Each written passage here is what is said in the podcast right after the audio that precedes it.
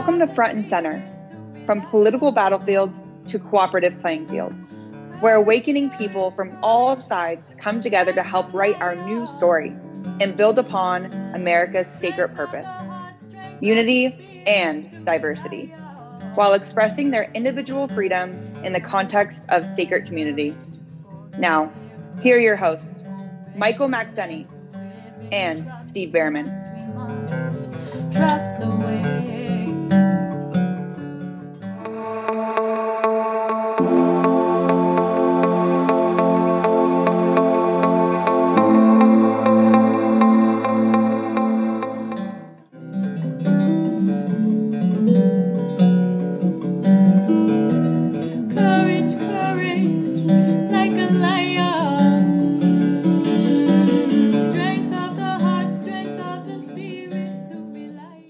Steve Bhaerman. Welcome to Front and Center, my podcast with Michael Maxente from political battlefields to cooperative playing fields. And to introduce our guest today, I'm going to turn it over to Mike. Thank you, Steve. Well, today we're honored and pleased to have what what I refer to and other members in the Common Sense Party leadership group as a potential poster child for the Common Sense Party and the type of candidates that we hope to help get elected here throughout the state of California. High quality people uh, who've demonstrated integrity to their actions and to their words.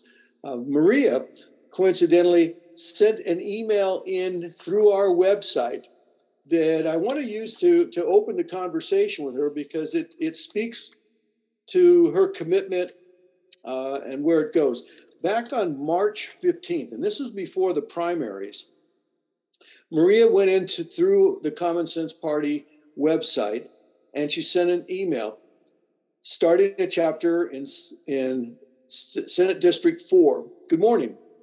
I am a candidate for State Senate District 4 running as a moderate Democrat. My campaign is based on the principles of the Common Sense Party. And as you can imagine, the Dems are not happy that I stand for the people and not the party platform. I am hoping to speak to someone who can help mentor me in starting up a common sense chapter. I am ready to volunteer and have been actively campaigning. In service to community, Maria Alvarado Gil. And that is what led us back in mid March, right after the papers had been filed, uh, as she was one of eight candidates. It's been quite a journey for Marie to go from somebody who, when we first talked, she had less than $5,000 uh, in her bank account for the campaign. Marie, would you, before we really get into it, would you go ahead and give a brief bio to the audience uh, of your background? Of course, and uh, thank you for uh, bringing me back to that moment. Um, it is uh, meaningful to how we got to where we are today. So, I am Marie Alvarado Gil, and I'm the candidate for State Senate District 4, which encompasses 13 counties in California. So, that's about a fourth of uh, the area in California. So, that's a, a lot of um, a lot of responsibility in this role. So I, I, don't take it lightly. Uh, I am a mother of three and an educator by trade. Um, I've served in the public sector now for two decades uh, in both health services as well as education. I'm born and raised here in California, and I, you know, have an atypical story. But the reality is that um, I have been able to live the American dream, that California dream that so many uh, families who come to the to the U.S uh, to immigrate to the U.S. have for their children. And you know, I take that as a as a sense of privilege, and with privilege comes responsibility. And so, um, I, uh, you know, raised my kids in the spirit of generosity, in the spirit of giving, um, and have modeled for them uh, both as a, a, executive in the nonprofit sector as well as a leader in in healthcare access and now in education equity. So I'm really happy to be here. Um, I have uh, tried to serve my my party as best as I could, um, both as an elected delegate, um, helping to pass ballot initiatives and uh, elect high quality uh, people at the national level and state and the local level, and uh, just found this opportunity to really like put put my uh, put my boots on and walk the walk that I've uh, been modeling for not only my own family and my community, um, but throughout my lifetime. Thank you. Steve, would you like to start us off with a question here? I think you're muted there, Steve. My lips are moving. uh, you started out with a with a very uh, small little war chest there, five thousand dollars, and yet you ended up as the uh, number two ranked candidate, and so you're in you're in the race. How did that happen? How did you get uh, that kind of um, uh, uh, recognition without any kind of party affiliation or a party endorsement? Let's say.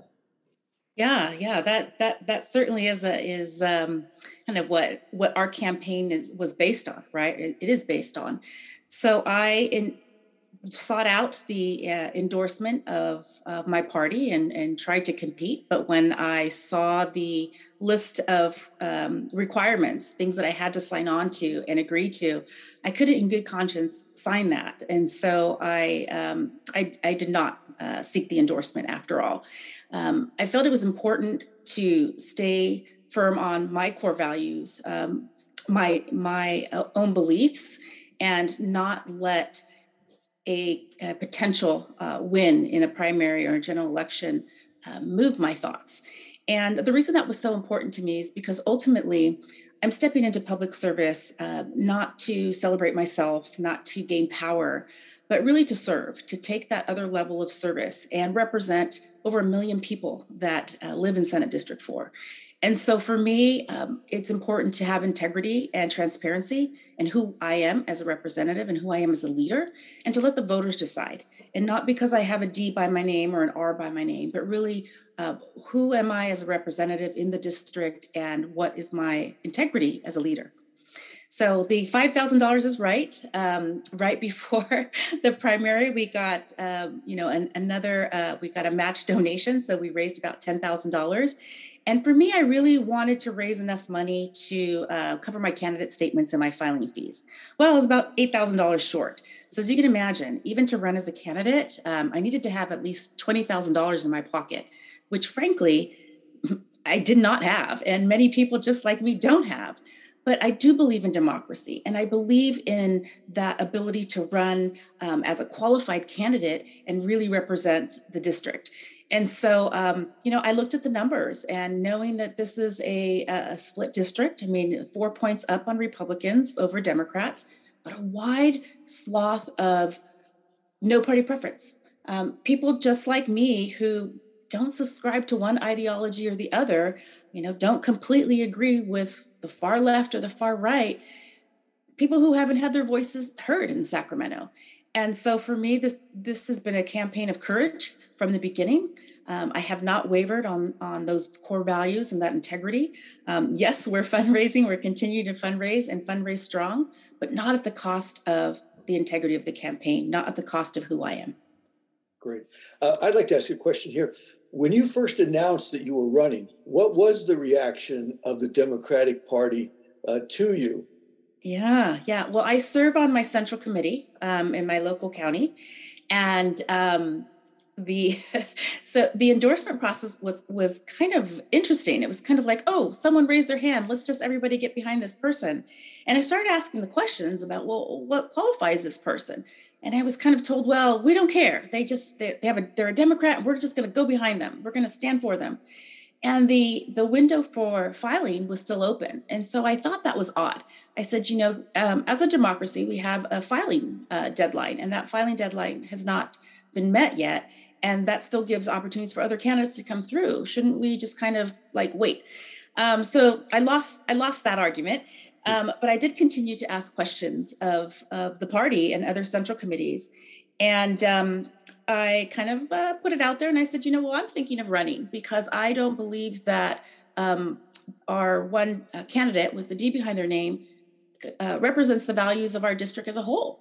Um, I see that they represent the party, and I and I respect that. But I don't think that this is true representation of Senate District Four. And I got crickets.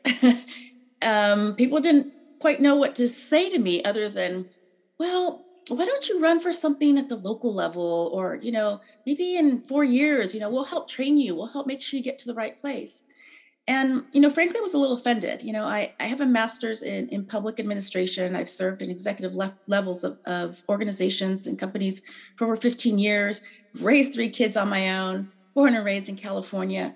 And um, you know i currently serve as the chairperson of, of chart house public school a, a, a charter network that i helped to to lift off the ground from the inception. And i've opened three successful charter schools.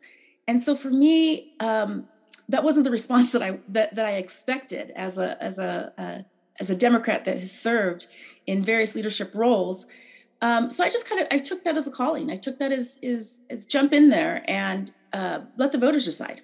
So um, so that's what I've done, and that's where where uh, where we are now. But I I can definitely share that it's been a bumpy road.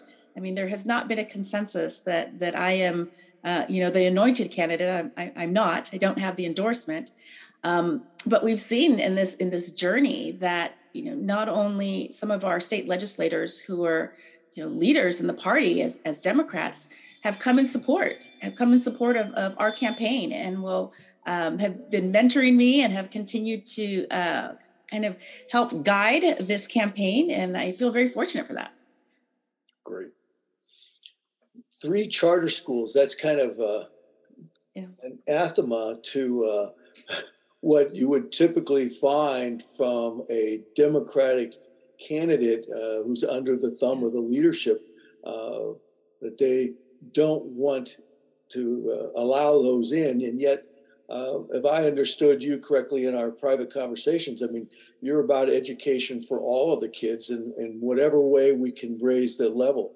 Um, since education is your your main background. Let me ask you a couple of specific questions that I'm sure people will be asking and wondering about. The first question I'd like to ask you is What are some of your thoughts about the new high school ethnic studies effort to assure more compassionate communities? Hmm. Yeah, yeah. I, I, I think the key word there is is compassionate, right? Um, and you know, we we as a society um, are so divisive in in terms of of the issues that are being spread on the media. Um, certainly at the national po- politics level, we've seen um, some very cruel and and frankly violent, extreme, um, divisive pol- politics. And I fear, um, and I, I, don't use that word lightly. I fear that that is the culture in which uh, our young people are are being educated. Right, um, not necessarily in the classroom, but just in society in general. Um, educated through social media, educated through um, you know access to in- information through their smartphones, right? Um, education is all around us, and so an, an effort to bring uh, compassionate communities, the the notion of the the mindset of into a high school setting, I think is is heroic. I think that it gives our young people that opportunity to uh, really build within their identity the who, uh, who they are, and, and who they are in, in the society around them, and to give them the tools and the language and the freedom to push back on what they believe in and what they don't believe in. And to find other people that can align with their their values and their ideals. Because young people are still building their hearts and minds. They're still trying to figure out um, who they are and um, and what value they bring. And so, for me, I believe that the effort to bring compassionate communities into the high schools will allow our young people to grow in a holistic way. Super, Steve. If we, you know, if we think back to, let's say, when when you were in high school, mm-hmm. uh, you, you know, kids all go through this identity stuff in groups and so on. Right. How has it changed? In that period of time? How is it different than it was when you were in high school? Yeah, yeah. Well, let me uh, let me go a little bit into my upbringing. So, you know, both my parents immigrated uh, from another country, and they were teenagers when they had me, and so not a lot of support uh, in terms of raising my brother, my older brother, and myself in a country where they didn't know the language. Uh, they worked in domestic services and really just did their best to provide opportunity for my brother and I. And so I, um, I'm very proud to say I'm a Head Start graduate. I had that ability to, to access that federal program um, and not only acquire language, but, but the curiosity that's important for, um, for academic success. And so I'll tell you, you know, school was fairly easy for me. I, I love schools, but the reason is because it's where I felt safe. It's where I was fed. It's where I was clothed. I mean, the lost and found was my my place to go get sweaters and jackets. And, you know, a, a lot of this really is that the social determinants that we see to lack of access and you know despite my parents ability to uh, to really uh, keep our family together um, i did end up in the foster care system uh, before high school and so I was very fortunate that my uh, my abuela, my grandmother, uh, called for me and she brought me home to Mexico. So I actually was in high school in Mexico. Mm. So um, before I uh, I made that transition, you can imagine. So I think I was 11 or 12 when I was in, in foster care, but I was recruited for everything but college at that age. I mean, you name it. Um, you know, sex trafficking, drugs, gangs. I mean, it was prolific in the community that I grew up in. And it was what a teacher, uh, Miss Muka, um, who rest in peace, um, who taught me that there was another way, right? Um, and so she committed to me, and you know, she she stayed with me throughout most of her life, um, and I remembered that. And so for me, when I think of our young people and I think about the high school experience, it is much more dangerous to be a, a, a, high schooler now. There's so much more in the community. And I would even say middle school and elementary school. So uh, the charter schools in, um, that I lead are elementary school. And I see some of the same um, issues that high schoolers in my time were dealing with. Um, and that was not even living in the US. So, um, so I'm conflicted. I, I'm, I'm, I'm fearful that um, we need to look at our, our young people and give them access to information and help partner partner with parents for that success of the family. Yeah leads me to another question here. How can we best address the current false narrative around critical race theory? Yeah yeah. This is a troubling one for me. Um, I believe that whenever there's divisiveness, and certainly we have devices, divisiveness in politics, you know, this this part partisan acrimony, right? Um, that we we need to have weapons. And critical race theory for me is one of those weaponized elements that keeps us um, divided, that keeps us on the attack or on on the um, on the defensive. And so I'm saddened that we're taking a, a, notion of teaching history, teaching facts to our young people, and, and not only teaching them history, but teaching them that it's okay to question. And it's okay to push back and to own space to really be curious about about the, their past or their family's past or their ancestors past. Because ultimately the us was created on diversity. It was created on on diverse notions and a place where freedom is the the foundation of our democracy. And so for me i i'd like to see less weaponizing and more celebration of diversity more celebration of who we are as human beings that bring us together that that are more our likeness than our differences and really um, you know building a a mindset of critical thinking of, of curiosity and just openness to understand that goes to a key word that was in that question that i actually should have taken out mm. to be more fair and that's this current false narrative mm. um, could you define from your perspective what that false narrative is yeah, I would say from my perspective, the false narrative is that that it needs to be divisive, that it needs to be a weapon that that uh, separates us. Because ultimately, what we're talking about is um, the notion of talking about history and talking about history that that uh, brings people's experiences to the conversation,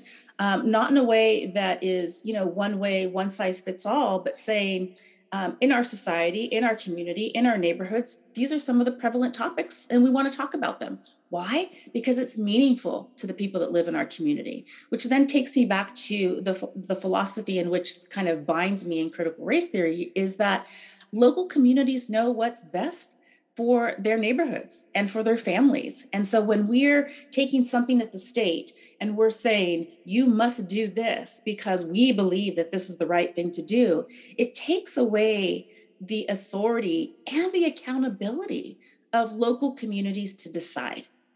And um, and when so when you say false narrative, for me, it is that separation of local control and state mandates. Awesome. Steve and I have been working on a principle. Steve, why don't you add to that? Uh, what would contribute to what we believe also is a false narrative? You know, part of this has to do with uh, one of our one of our missions is uh, that one of our guests very early on set out as kind of a challenge at seeking the whole truth together, mm-hmm. and because of these, uh, as you call them, weaponized narratives. Mm-hmm. I mean, truly uh, we want to find out if we're sitting next to somebody in school, we want to know what their story is. We want to have them and have them, I, the other word you use that I really appreciate is curiosity. Have them be curious about one another.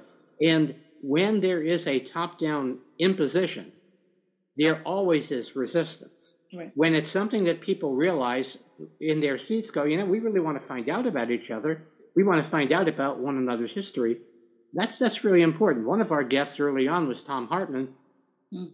and he talked about uh, the uh, indigenous. The, the, he called it the lost uh, the lost people. He was talking about the indigenous people of Europe, whose history got obliterated thousands of years ago. They don't know their own true roots in uh, as indigenous people. Yeah, because we were talking about Native Americans and so on, who are much closer to that uh, chronologically. And so, in a certain regard, in in this um, divide and conquer world that we live in. Uh, most of us who would consider ourselves the ninety nine percent, we have we've had it done to us. Our ancestors had it done to us. We have a lot more in common in that regard, and yet we're set one against the other. And how do you how do you face that? How do you, if you're addressing a constituency, uh, a very diverse one, looking at that huge swath of land that you're uh, seeking to represent. How do you talk about how to rehumanize one another in that context? Yeah, yeah. Well, it, you know, it, it's difficult because the person um, receiving the information has to be open to it, right? And so, um, you know, there's there's slices, there's windows of opportunity to really, uh, you know, bring in your your truth. But one of the fundamental pieces for me is I believe in going to where you are right? Instead of you coming to where I am. And that's both in our physical space and intellectual space, uh, as well as our beliefs. And so I really approach relationships with that uh, open mindset of people, people's intentions are overall good. I mean, I'm not saying that there's not evil in this world, there definitely is. But people overall, their intention is good and their beliefs stem from their upbringing, their experiences, maybe some negative experiences that they've had. But unless you've walked in their boots or rolled in their wheelchairs, you just don't know what their experiences are and what they bring forward. So for me, it's important to bring my experience forward. And even in this campaign, you know, I, I've been counseled, right? Of course. And, you know, Marie, you know, maybe um, we should, we should, uh, you know, play down your last name because it's, you know, it's, it's very Latino.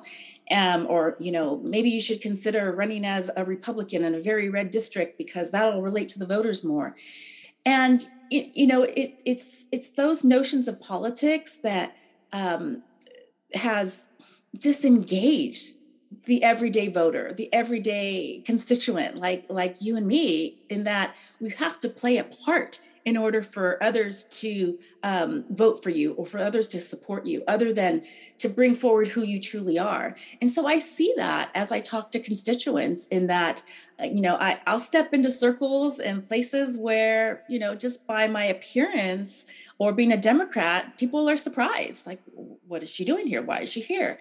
But once we start getting into conversations and they realize that, you know, I, I am here to to uh, be vulnerable, right, mm-hmm. and to to take off any armor um, that would be that would protect me as as as a candidate because I truly do believe in representation, and ultimately, I want the voters to get to know me because if they don't, then they're subscribing to a Democrat or they're subscribing to an educator or they're subscribing to a notion of who who may represent them when oftentimes it, it, it's it's just it's a pipe dream, right? So for me, that connection is important. The other thing is um, I have an equation as, as an educator. I think in mathematically, right? Mm-hmm. Um, I have an equation in that um, everything in order to have true collaboration, to, to have true coalition, you have to have two things. You have to have relationship with partnership, right? Um, other than that, all you get is transactions. And I'm not about transactional p- partnerships. I want that true authenticity, eh, not only with my voters, but those who see me as colleagues in the state Senate. And I think that's the other reason that I've had such a large following uh, of endorsements now in the general from both the Latino Legislative Caucus as well as the Women's Caucus that has brought with me uh, about a quarter of, of the legislators um, supporting my campaign. And that is both on the Democratic ticket as well as the Republican ticket. Wow. That, that's awesome. That's exactly why I said earlier you represent that poster child for the Common Sense Party because that is a it's about a quality person going to represent it. And you can have a D label, an R label, an NPP, a G, whatever. That's fine. Everybody has that ideology. But what we need is quality people who will be open minded, responsible, and inclusive to others, uh, who can have the courage. And you demonstrate great courage to start from a place when everybody's telling you with with five thousand dollars against candidates who you knew were going to raise upwards of over a million dollars. Right. And to say, I'm going to put myself out there on the risk, get into the arena and fight because I believe that we can do better. And uh, and your belief in the education system. Um, and that will lead me to the kind of the final question about education that I want to ask you at this moment. And that is, how can we best regain California's reputation and standing for our K to 16 public schools and public education? Right. Yeah, this this is very perplexing. When um, I shifted from healthcare to education uh, about ten years ago, and uh, got involved in the charter school movement and uh, serving on uh, local public education boards, I was astonished. I was astonished by what the data was telling us and what parents didn't know. Mm. And so the data is accessible. I mean, it's it's public knowledge, but as parents, we don't look at our local schools as um, we need to do that our homework right? We need to we need to fact check and we need to uh, look at their outcomes. But the reality is that when children are, befi- are, be- are behind in math and literacy by third grade it's going to be more difficult for them sometimes impossible for them to catch up to their peers.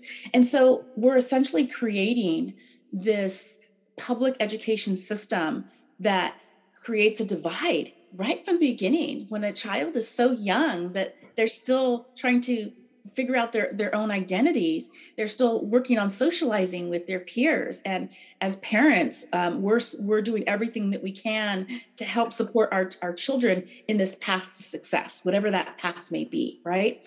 So uh, for me i, I go back to partnership too. I, I know that in order for our educators to be successful, they need to have partners with parents, right? And we don't we don't uh, put that out in a K through K through 12 system. We say, drop your kids off. We'll take care of them for a few hours, and we're going to give them back to you. Here's your homework packet. So think about that investment. So in in our charter schools, in my charter schools, there is a commitment in that during the summer, parents um, parents uh, meet together they organize and they inform one another, not only on, on the performance of our charter schools, but on the public schools around the charter schools, so that before they apply, before they enroll, they're informed on what, what the quality, the performance, as well as the culture of the school is. And so I think that's super important. The other thing is that during the summer, during professional development of educators, one of the requirements, and this is the beauty of, ha- of being in a charter school, is you can be innovative in your thinking. One of the requirements of our educators is to build that relationship with parents. And that means doing home visits. That means going into the neighborhoods, going into the communities, sitting in the living rooms of our parents and just getting to know who they are who they are as people, who they are uh, as as mom or dad or auntie, grandparent, uh, caregiver, and walk that community with them. And it's that essential connection that helps to build the bridge for our kids once school starts in the fall. And it also creates that uh, investment, that ownership that we're in this together for the outcomes of our kids. Because ultimately, if we don't put kids first, that's what gets us in trouble in K through 12. So when we put the um, when we put uh, kind of like ideologies around um, uh, politics or um, if we put in um, like where affluent districts versus lower income districts are getting their money i mean it creates that divisiveness. When the fundamental piece is yes we need funding reform. Absolutely we need funding reform. But we cannot do that on the backs of our black and brown students and our students with disabilities. We have to create equity in opportunity so that all of our kids can be taken care of, whether they're in a traditional public school, in a public charter school, or even in a private school. You've touched on something that's that's uh, I'm sensitive to, and that is about the funding mm. mechanisms that are set up today, so that if you and so if you're living in a quote wealthy community the financial advantage for your school district is huge. Uh, and that has to be revisited so that our funding uh, becomes much more broad based so that lower income communities have the opportunity to develop better school programs mm-hmm. uh, that they can deliver deliverables for those kids as well. Um, and that's why, like I live in Irvine now and lived in Laguna, and people move from all over into those school districts because the schools are so so good, but they're getting all this money that this stays right in the community. Uh, so it does contradict the the community versus the public, the broader. It's a it's, but it needs to be rebalanced. Right, right. No, I appreciate you saying that. I mean, it, it takes me back um, you know, my my oldest is 26 years old now, and I I had uh, two young babies. You have a 26 year old? How could yes, you yes. you know, um, you know, I had, I had, two young babies when my when my uh, marriage fell apart, and I became a single mom. And um, you know, I remember going to the school district and asking, you know, um, you know, to enroll my child because I, you know, I had a school that was uh, next to my um, my home, but there was one that was closer to my work, and I wanted to be able to, you know, have that access. And I didn't know as a young parent that my school district, my, school assignment was based on my zip code. Well, as you can imagine, you know, recently divorced uh, single mom with two little two little ones. You know, I didn't live in, in, in you know more affluent area. I lived in a pretty low income um, apartment building, and um, what I was told, uh, and this was probably something that wasn't meant to say, you know, because I said, you know, I have a um, my my child's biracial. He's he's black and, and Latino, and um, he has some learning disabilities, and so I want the best school for him. And I was told that more than likely I was going to struggle to get uh, services for him. And because he was a minority, even more likely. And that hurt. That really stung as a young mother. And it got me angry, to be honest with you. Um, it, it lit up a, a fire in my belly to say, this isn't right.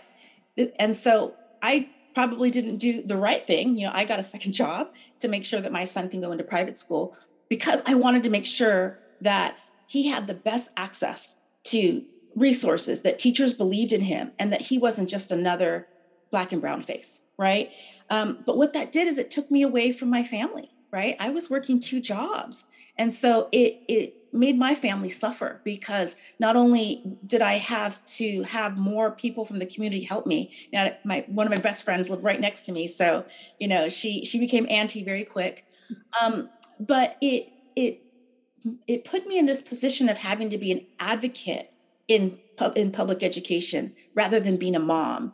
And so I lost that opportunity to sometimes comfort my child or sometimes, you know, just kind of enjoy the, the love of seeing my kids grow because I constantly had to be ready for for a conflict. I constantly had to be had to educate myself to be ready to go. And and that I think is again where i think about privilege you know at that time you know i didn't have a college education. I went back to complete my my degrees um, later in life right? And so again i tell you it was a bumpy road to getting here. But there was that stigma right? That that shame attached to oh you're a single mom of color you know raising kids of color in low income communities you're just not going to make it and your kids are not going to make it. Well that wasn't good enough. That wasn't good enough for me. It wasn't good enough for my kids. And it's not good about good enough for anyone right? But yet we still have a public education system that assigns kiddos assigns them to opportunities based on their zip codes. And that has to change. Thank you. You know as a as a democrat or somebody who's been with the democratic party um, because of how these interests work. And I was a teacher. That was my first my first early career. I was a teacher, and I was part of the uh, uh, teachers union, as a matter yeah. of fact. And so, how how did this conflict develop? I mean, one would imagine. I I certainly felt that way as a teacher.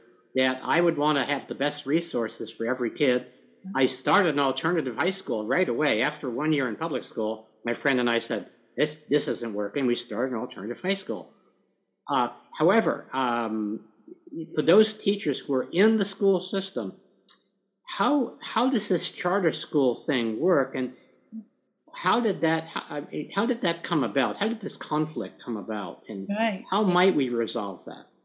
Yeah, well, you know, it's it's turned into kind of a, a union anti-union thing, and that that's really not what it should be.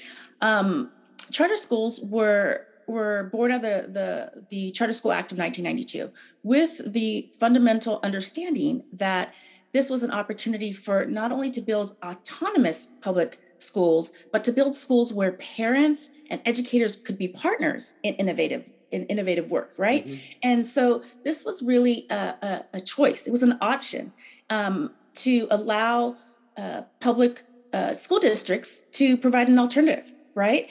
And so for me, that is super valuable because this notion of, you know, um, the, the myths around charter schools, you know, uh, hurting communities and, and taking away from teachers. I mean, it, it simply is that weaponization, again, uh, of terms that create that divisiveness. And so, what is it really about? So, again, I've, I've opened three charter schools. In order to open a charter school, parents and educators must collect signatures, just like you would a ballot initiative, right? You have to collect signatures of parents who will want to enroll their children. Maybe mm-hmm. it's a year, two years, maybe it's three years down the line, but they're committed to organizing and making sure that there's this option not only for their kids, but for kids after their kids. It's educators who are saying, yes, I'm willing to teach in, in a neighborhood that doesn't have a lot of resources. I'm willing to, to work with kids with special needs. I'm willing to work with some of the, the hardest kids, kids that particularly, um, you know, were, were uh, you know, fallen through the cracks or written off, like my son was written off because of um, his socioeconomic status, because of, of a color of his skin, because of history. Who knows why he was written off, right? But it still exists now. Uh, language, language is another barrier. So, um, so for me, what charter schools really do is they provide an option. They provide an option for parents to say, "I choose something different for my child, and I want to be part of this." And so, um, you know, we have uh, unions in charter schools as well. We have unionized teachers. We have non- unionized teachers. Uh, what it is for me is, what is that phrase? What is that term that creates the divisiveness and creates the, the haves and the have-nots? You know, and, and, and some of our, um, uh, our teachers unions have created that rhetoric, you know, and, and that's been fundamental in, in some of the political platforms that if you support school choice, you're not a true Democrat. And I'll tell you, I'm a true Democrat. I've been a Democrat and I've served the Democratic Party and I continue to do so. But I also believe in school choice because I've seen the success of it. I've seen it not only in my kids, but in thousands and thousands of kids. And I will continue to do so. And I'm not going to waver on that just because it's not popular with my party. Shifting gears, because we could talk about education, which is such a crucial thing as a, as a parent and grandparent myself. Um, but there's a couple of other issues that I know that uh, you're you're passionate about, and it's hugely important to California and and your constituents. And one of them uh, you mentioned as your one of your top three issues in place too, because number one was education, funding, safety, and excellence in public schools, which uh, is wonderful. I think we've covered that reasonably. Two, maximize water storage yeah. and efficient use to protect the agricultural recreation, and natural resources of California. Can you elaborate on that a little bit? Yeah, yeah. You know, um, it's no secret. Like I, I'm in love with California. you know, uh, not just because I was born here, but um, you know, I've lived up and down the state. I've had so many experiences here and been able to meet so many wonderful Californians and it, it really saddened me uh, shocked me actually of the great resignation. People packing up saying forget california um, you know through covid whether it was because of high taxes whether it was because of high regulations um, uh, the cost of schooling the cost of housing.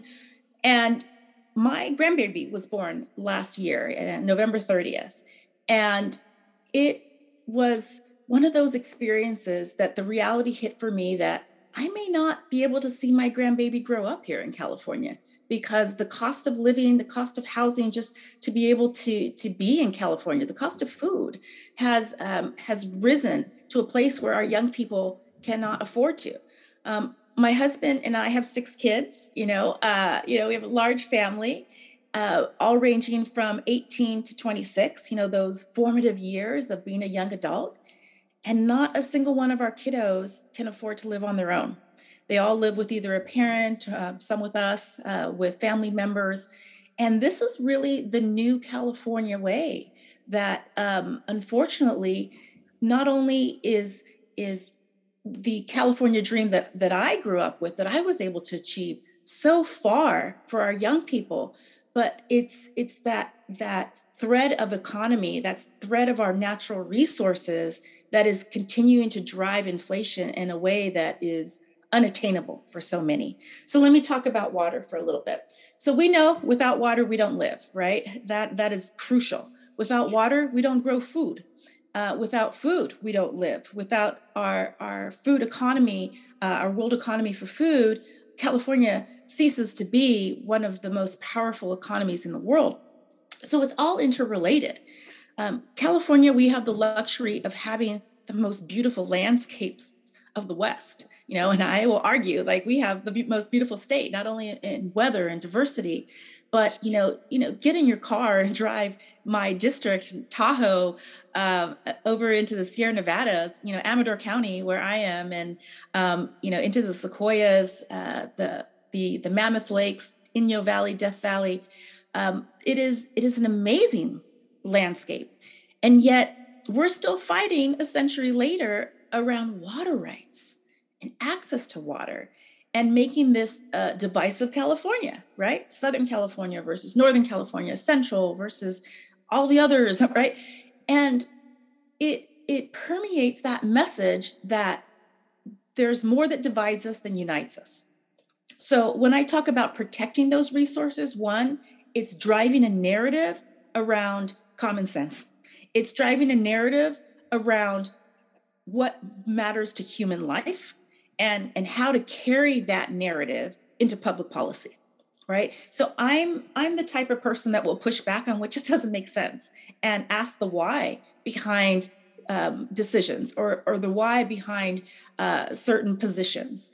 And i don't think that california is used to that. I don't think um, i should say sacramento california leadership is used to that but I'll tell you, we the people, we the voters, we thrive on that. We're thirsty for that. And so um, for me, that is what's fundamental in our campaign is to make sure that that voice is what's resonating. It's tragic to think how many years I'm a second generation Californian, uh, and it seems like my entire life, uh, this issue of water has been there. And to watch our state legislative ignore that issue, give nothing but at best lip service to it for all of these years, and particularly in the last 20 years, as we're having these fires and other problems that are just dramatically increasing, and yet they still haven't got any new desalination plants. They haven't done the money that we passed in legislature that in bond issues to build infrastructure for water has never been spent. Where is it? Where's that money? Yeah. Uh, in Huntington Beach, they just killed a couple of months ago a, a desalination plant that the community is overwhelmingly behind. Mm-hmm. And for 25 years, they have been trying to get it permitted through the state. And they again turned it down. 25 years just to get a stupid permit to do something that the entire community wants and we need desperately. And that's just one example of, and that the single party state that we have, and every state is a single party state almost in the whole country, uh, that our leadership has not done anything when they've had clearly the opportunity for many years. Right. Uh, and they haven't right. done it. And, and I, I would take that a, a, bit farther, Michael, and thank you for for being bold in this in this um, Q and A here. Is that you know the Central Valley for a long time has been written off because we just don't have the density right? It's those coastal communities. Don't have the voters. Right, right. The density yeah. of the voters. And, you know, we have a large migrant population, you know, our farm worker population, our immigrant population. But the reality is that California has evolved. California is evolving. And just the simple matter of the fact that I'm on the ballot has shown the mindset of our voters that they've had enough They've had enough of the horse trading in Sacramento to say, if you give me this, I will sacrifice that. And so, I mean, water being one of the most essential essential pieces of it.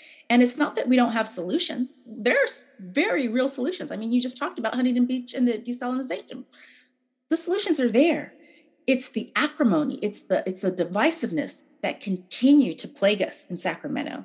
And you know, I, I will also say this, you know, we have appointed boards we have appointed boards that are appointed by our governor to serve our governor. And yes, we all serve at the pleasure of, of the people, but ultimately, it's to defend our constitution and it's to represent people in the district, not, not to just represent the values of our governor.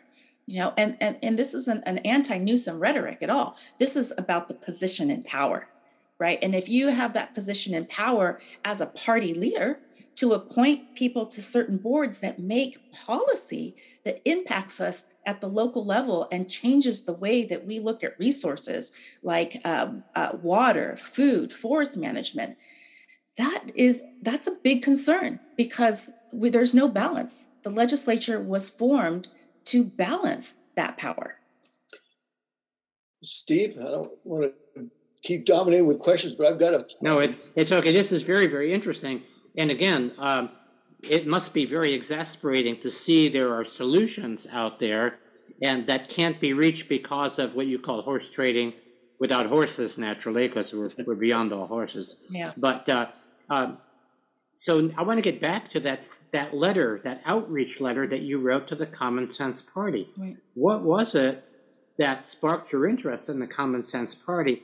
And wanted you to feel, hey, I affiliate with this, and and perhaps together we can we can create something that'll break the deadlock and bring people right back into the missing piece in government of the people, of course, is the people. So how do we? Uh, so what was it about the Common Sense Party that sparked your enthusiasm? Yeah, yeah. Well, what I saw before um, before filing uh, to run as a, as an independent thinking candidate under the Democratic ticket um, in this election, I saw uh, six Republicans uh, vying for the Senate district seat. It's an open seat. There's no incumbent, and um, I studied all of them. I looked at their backgrounds, and there wasn't much d- diversity um, in, in, in their thinking. Um, and they were all going off to kind of like one pot, which is you know Stanislaus County, which is the the base of the vote in Senate District Four. But there wasn't a lot of thought for all the other twelve counties. And so for me, that was my my first concern is oh you know we're we're headed into election where uh, where the density of voters is going to going to uh, kind of move policy. It's going to be the, the rule mm. of hmm. policy. And being in Amador County, having neighbors in Calaveras, El Dorado, Placer, you know, it even water issues were divided on, right? And so I was looking for a unifier. And so uh, I, knowing that I was not going to be endorsed by the Democratic Party and, and could have the ability to um, speak on behalf of the people, to speak in the middle, the center, um, question um, uh, ideologies, um, you know, I, I, found it very lonely. you know, frankly, I found it very lonely and um, knew that I wasn't the only one. I was doing the math. I was looking at the percentages of no party preference voters and knew that for some reason people were leaving uh, the parties. And so, um, you know, being kind of a data analyst myself, I started asking those questions and talking to voters. Um, and that's what really, uh, you know, catalyzed me to get involved in this race because I knew that I could continue to be my authentic self, talk about what's important to vote- voters, and ultimately move a message, carry the narrative in a way that was uh, truth to self, um, underscoring representation, and saying, win or lose, I want to be happy with the direction this campaign took and those who believed in the campaign not only put their names of endorsement their financial um, backings but also who aligned and said this is the direction that we in california need to go and we're going to support it win or lose because it is the right thing to do. And ultimately, the, the voters, we have to trust that they will do the right thing as well. You know, that that's really interesting. And Mike, maybe you want to ask about this because we talked about it earlier. Um, you know, how has your life changed? I mean, you went from, you know, no but nowhere to all of a sudden you're the you're the uh, the second contender and you're in the race for the fall have you been approached by uh, other by uh, other political parties or forces? What is how has your um, per, the perception of you changed since uh, you won that came in second in the primary? Right, right. Well, I'll, I'll tell you this. You know, I, am I'm, I'm still working full time and campaigning full time. I'm still mothering full time and grandmothering part time. you know, um, but you know, again, that that's who I am. You know, uh, one obstacle for me just means you know what one more problem to solve and to move forward. So you know, I will say that my my phone started ringing off the hook uh, the day of the election. Actually, the all throughout the night, and. Um, it was it was humbling in that uh, you know I knew I you know I already put my cell phone out there and it was like okay, but that's okay. Accessibility is important to me. Um, so my phone started ringing um, mostly for the right reasons. Congratulations, and I want to hear more about you. Um, I did a story with with Cal Matters, just being very frank, you know, um, about who I am, and um, you know when I was being kind of cast as the oh, you were lucky, or um, you know, you just kind of snuck in there. Um, you know, I pushed back and said, no, I actually did math. You know, I ran the statistics and, and I had the conversations and and I campaigned based on what resonated with the voters. So, you know, no, I didn't just slide in there. I was I was uh, truth to self and truth to our to truth to our district. And the reason I know this is because weeks before, um, when my opponents' campaigns that were heavily funded, I mean, one campaign had three quarters of a million dollars against my my five thousand at that point, was running polls and they were running commercials, and I was coming up number one on everyone's polls. Why? Right. Um, and so that's when things started to get kind of scary for the parties because both the Republican Party and the Democratic Party leadership, both leadership, put uh, money into a pot for mailers to knock me out of first place. And they were successful. I ended up in second place. But there were messages around trust about the, my, the democrat democratic leadership doesn't trust this candidate. And they had my picture on there kind of all grayed out. And um, yeah they went with that. And yes they successfully knocked me out of first place but only about uh, 2.3 points away from first place. Hmm. so what that showed me is that this campaign is going to go the long haul. And I didn't need to change who I was. I didn't need to put an R behind my name to win in a red district. I didn't need to change my values or my website to, to uh, speak voter talk, right? So that I can just get in the door and just win. No, I want the voters to vote for me because I can truly represent them. And if they decide to vote for my opponent, then that's what democracy is about and I want to be I want to know that the integrity that I came in with is what I'm coming out with because ultimately I love my life. I love my job. I love my family. And this campaign has taken me away from things that truly give and fill my cup um, and have taken energy out. But I don't see it as something negative. I see it as investing that energy into my community, investing that energy truly into building those relationships in my community that you know are, are part of who I am and part of being a good neighbor and part of part of being a public servant what you just explained about the, the, the primary vote with the six Republicans and two Democrats exemplifies why it's not a perfect system, but why our top two tier takes away this entire argument about being a spoiler. It functions, it's the California original version of what became ranked choice voting. Mm-hmm. Because in your district, people weren't having to choose between either or. Right. At the primary, they were able to place their votes, and those who are in ideological camps and don't want to go beyond the ideology of the of the leadership of their party stayed in those camps.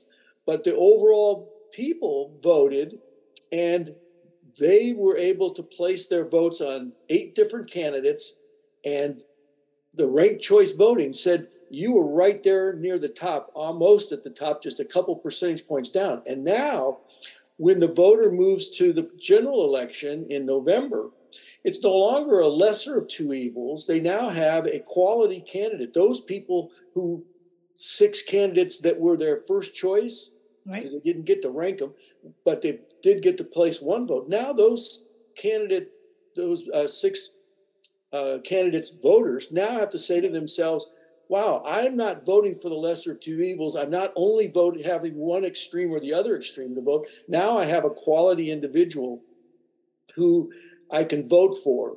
And so hopefully the people in District 4 will look at it and say, wow, I have an opportunity now that that top two gave me to actually go and vote for somebody who's not adherent to orthodoxy and a leadership of a party. They're truly there to represent me. So now, theoretically, all of those people who are NPPs and who are moderate uh, Republicans will all say, I've got a good candidate to vote for now.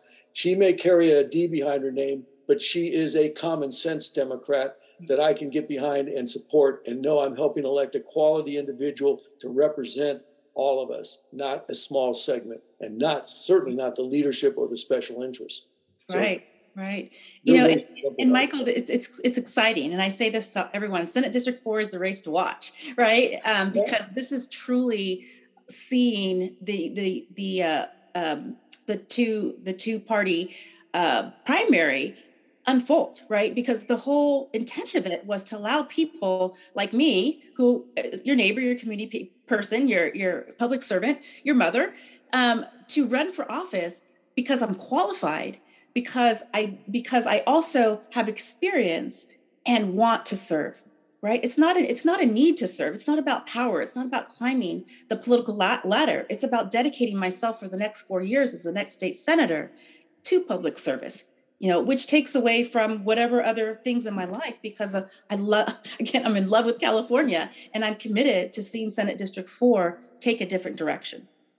Yeah, so, versus having, let me interject. You said something, again, I want to elaborate briefly on, and that is they didn't climb a candidate that didn't climb the political ladder, proving their loyalty to the leadership, and then getting promoted up from the assembly. Now I get the opportunity. Now I'm going to represent the party at the Senate level. No, we want people there who will represent the people. That's right. That's right. And and I'll, and I'll tell you, you know, this has also been a, a, a journey in navigating both the Republican Party and, and the Democrat Party. And you know, let's just be very honest. If I would have filed as an independent, no party preference, libertarian, Green Party, um, if that would have been my my platform, there would be no way I would be having this conversation with you because here in California we don't we don't have the ability to not be red or blue. Uh, we have the ability to be purple and, and succeed um, on, on, a ballot of, of this of this um, level. So it's really important to, to have this conversation because these this have been the one-on-one conversations that I've been having with leadership in the Democratic Party as well as leadership in the Republican Party, right? And there's a split. There's a split in terms of my candidacy, and you'll see that I have been endorsed by um, strong, notable leaders on both sides right and so this is this is kind of pushing back against the status quo and saying okay, you know, Marie has values that truly represent our district. I can see her as a colleague that I want to work with, that I know I can work with, versus I'm forced to work with, right? Mm. As the state senator um, in my district, I would be working with six different assembly members. Can you imagine if we had seven minds that were working together for the betterment of the people in our district, what we could accomplish in both houses? That is phenomenal. And so I take this very, I take this as, as a responsibility to be true, um, to be transparent. And, you know, ultimately, you know, I, I know that there's there's studies on both the Republican side and, and the Democrat side of, of what relates to voters. And, and I'm going to just go back to trust, right? I'm putting the trust in the people that we that we are ready to truly serve in Sacramento in a way that represents our family, our neighbors, our community, and uh, our 13 communities. In our limited time left, Steve, any final questions? Otherwise, I think we should call it a wrap.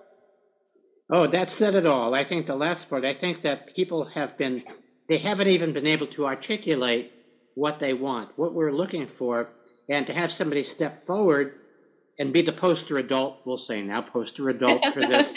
for this, you've just grown up. See, it's only been an hour. You've already grown up, and and uh, to be the poster adult for this, so that people go, I want, I want what she's got, uh, mm-hmm. rather than settling for uh, these two narratives, where, as we had discussed earlier, uh, Lucy will always pull the football away when Charlie Brown tries to kick it, and I think that people have been tired of that and they're looking for a voice that of authenticity that really is authentic. So, uh, thank you. We wish you the best. We're in support of you, and uh, a pleasure to have you with us today.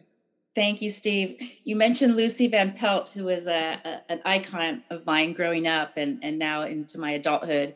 And a, a, quote, one of her famous quotes, and this kind of represents the, the, the partisan politics. She says, I thought I made a mistake. I thought I made a mistake once, but I was actually wrong. yeah, we have that, And with that, Maria, thank you so very much, and thank you for those uh, who are watching us. Uh, and if you're watching on the locals platform, please be, consider becoming a supporter uh, so that Steve and I can continue our work and continue to pay our rent. Uh, that helps. And if you're watching on YouTube uh, or any of our other platforms, the podcast is available in audio. Please subscribe. And as everyone tries to say, please share and tell your friends about it. But we must say goodbye here today from political battlefields to cooperative playing fields. It's a long journey to the more beautiful and just world that our hearts know is possible. Let us go there together. And with Marie's help, we'll move along a little faster. Thank you so much.